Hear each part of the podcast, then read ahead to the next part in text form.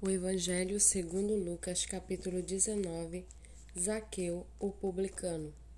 Entrando em Jericó, Jesus atravessava a cidade.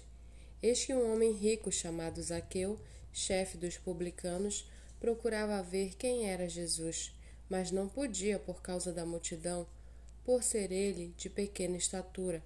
Então, correndo adiante, subiu no sicômoro a fim de ver Jesus porque ele havia de passar por ali.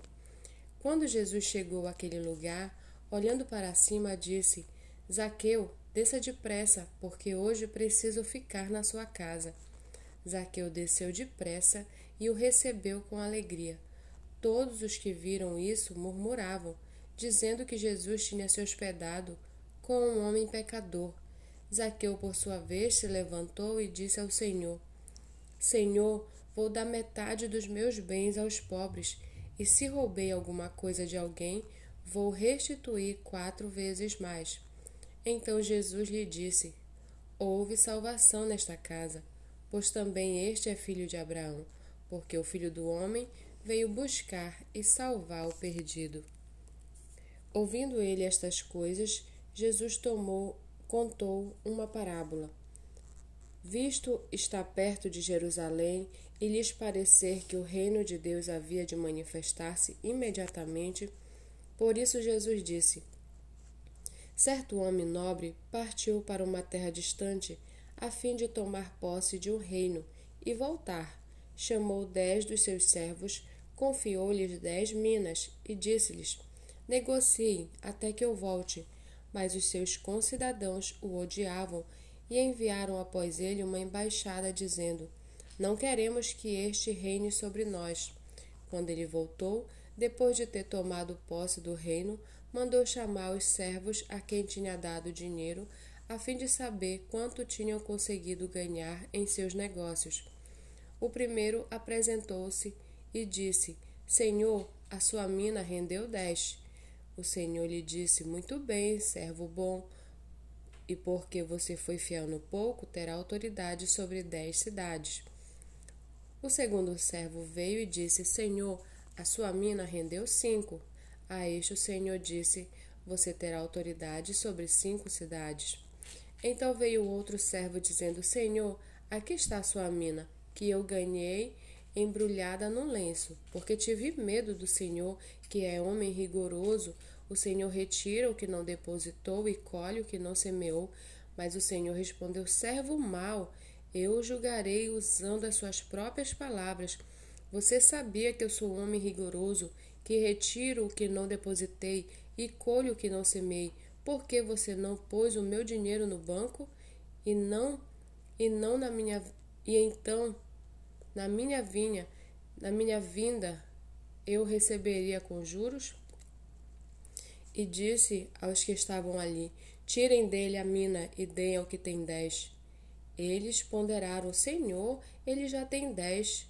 Ao que o Senhor respondeu: Pois eu declaro a vocês que a todo o que tem será dado ainda mais, mas ao que não tem, até o que tem lhe será tirado. Mas quanto a esses meus inimigos que não quiseram que eu reinasse sobre eles, tragam-nos aqui e os matem na minha presença. E depois de dizer isto, Jesus prosseguia a sua viagem para Jerusalém. E aconteceu que, ao aproximar-se de Betfagé e de Betânia, junto ao Monte das Oliveiras, Jesus enviou dois dos seus discípulos, dizendo-lhes: Vão até a aldeia que fica ali adiante, e ao entrar, encontrarão preso um jumentinho, o qual ainda ninguém montou. Desprendam o jumentinho e tragam aqui. Se alguém perguntar por que o estão desprendendo, respondam assim: porque o Senhor precisa dele. E indo, os que foram mandados acharam tudo conforme Jesus lhes tinha dito. Quando eles estavam soltando o jumentinho, os donos do animal disseram: Por que vocês estão desprendendo o jumentinho? Eles responderam: Porque o Senhor precisa dele. Então trouxeram o jumentinho até Jesus e, pondo as suas capas sobre o animal, ajudaram Jesus a montar. À medida que Jesus avançava, as pessoas estendiam as suas capas no caminho, e quando Jesus se aproximava da descida dos montes do Monte das Oliveiras, toda a multidão dos discípulos Toda a multidão dos discípulos começou com muita alegria a louvar a Deus em alta voz por todos os milagres que tinham visto. Diziam: Bendito é o Rei que vem em nome do Senhor, paz no céu e glória nas maiores alturas. Alguns dos fariseus lhe disseram em meio à multidão: Mestre, repreenda os seus discípulos. Mas Jesus respondeu: Eu afirmo a vocês que se eles se calarem, as próprias pedras clamarão. Quando Jesus ia chegando a Jerusalém, vendo a cidade, chorou por ela, dizendo: Ah, se você soubesse ainda hoje o que é preciso para conseguir a paz! Mas isto está agora oculto aos seus olhos, pois virão dias em que os seus inimigos cercarão você de trincheiras e apertarão o cerco por todos os lados e vão arrasar você e matar todos os seus moradores. Não deixarão pedra sobre pedra, porque você não reconheceu o tempo em que Deus veio visitá-la.